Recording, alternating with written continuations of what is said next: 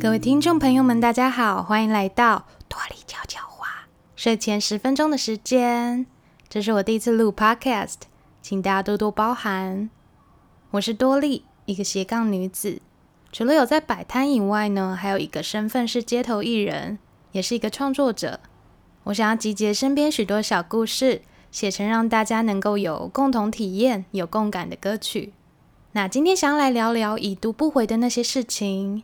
不知道大家身边有没有这样的经验？有些人特别喜欢用讯息来传递友情，我也是这种类型的。但有些人好像就对传讯息会有点障碍。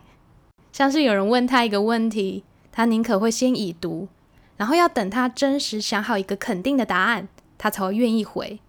其实这样听起来好像是蛮拽的。例如你问他一个问题，晚上要不要吃饭？然后他可能内心就会先翻滚一遍，想说吃饭，那要吃什么？韩式、中式还是日式的？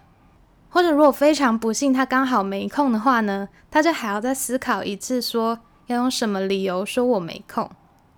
像这种类型的人，他就会常常已读你，但他不会立刻回复说，嗯，让我想想看，然后也不会直接拒绝。但是在他思考的时候呢，就有很大的几率他会完全忘记这件事情。可是这样就会非常惹怒对方。像我就会想说，啊，所以有没有要约呢？是可以还是不行？我就是一个蛮心急的人，除非他已读是十分钟，那我就可以原谅他。好啦，如果不是特别赶时间需要回复的事情，我的耐性应该是有一天吧，就是二十四小时。但我身边真的有朋友比我还要心急的，他如果被已读几个小时，然后在下最后通牒之后呢，大概真的只会剩十分钟的耐性。然后如果又意外的发现对方明明在线上，还在那边发现实动态，然后这段期间竟然没有回复你。那我朋友大概就是管他是不是在思考人生，还是说在忙什么，就可能会直接封锁他，或直接大吵架，这样有够心急的。但这种事情真的很写实，然后也很常发生在各个角落，可能需要一个平衡点吧。或许已读的人就是要跟已读的人在一起，可是我也不知道他们会不会因为这样子，然后就失去联络三个月。然后我觉得传讯息真是这世界上最伟大的发明。以前的人还要靠飞鸽传书，那心急的人该怎么办？你问他爱不爱我，然后在那边等三天三夜之类的，就是头发都白了。总之，我个人真的是一个超级爱传讯息的人。我会觉得比起打电话，讯息是更不花时间，然后也相对比较不会受到环境的影响。因为只要有一个停下来的时间呐、哪怕是一分钟，好像都可以回复讯息。就算是回复一个不算回复的回复，像是那种“嗯，那再让我想看看”，或者是说“我在忙，晚点回”，这种不是回复的回复，感觉还是可以给过耶，就是低空飞过这样。最后，我想要分享一个我以前写的一首歌，它是关于通讯软体赖。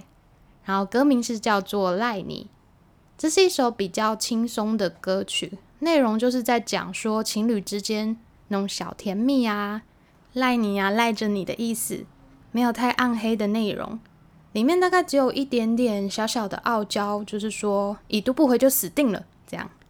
那在睡前分享给大家，祝大家晚安。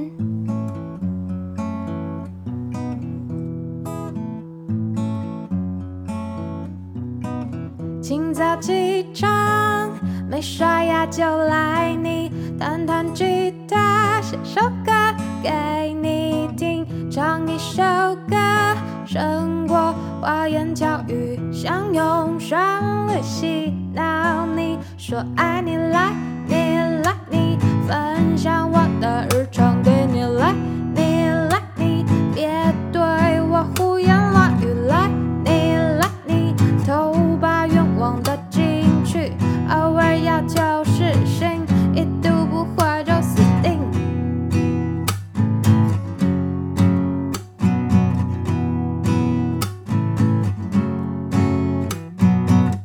关灯之前传个截图给你，强迫你听一百次我爱你。你说歌声像是催眠歌曲，想用旋律洗脑。你说爱你来。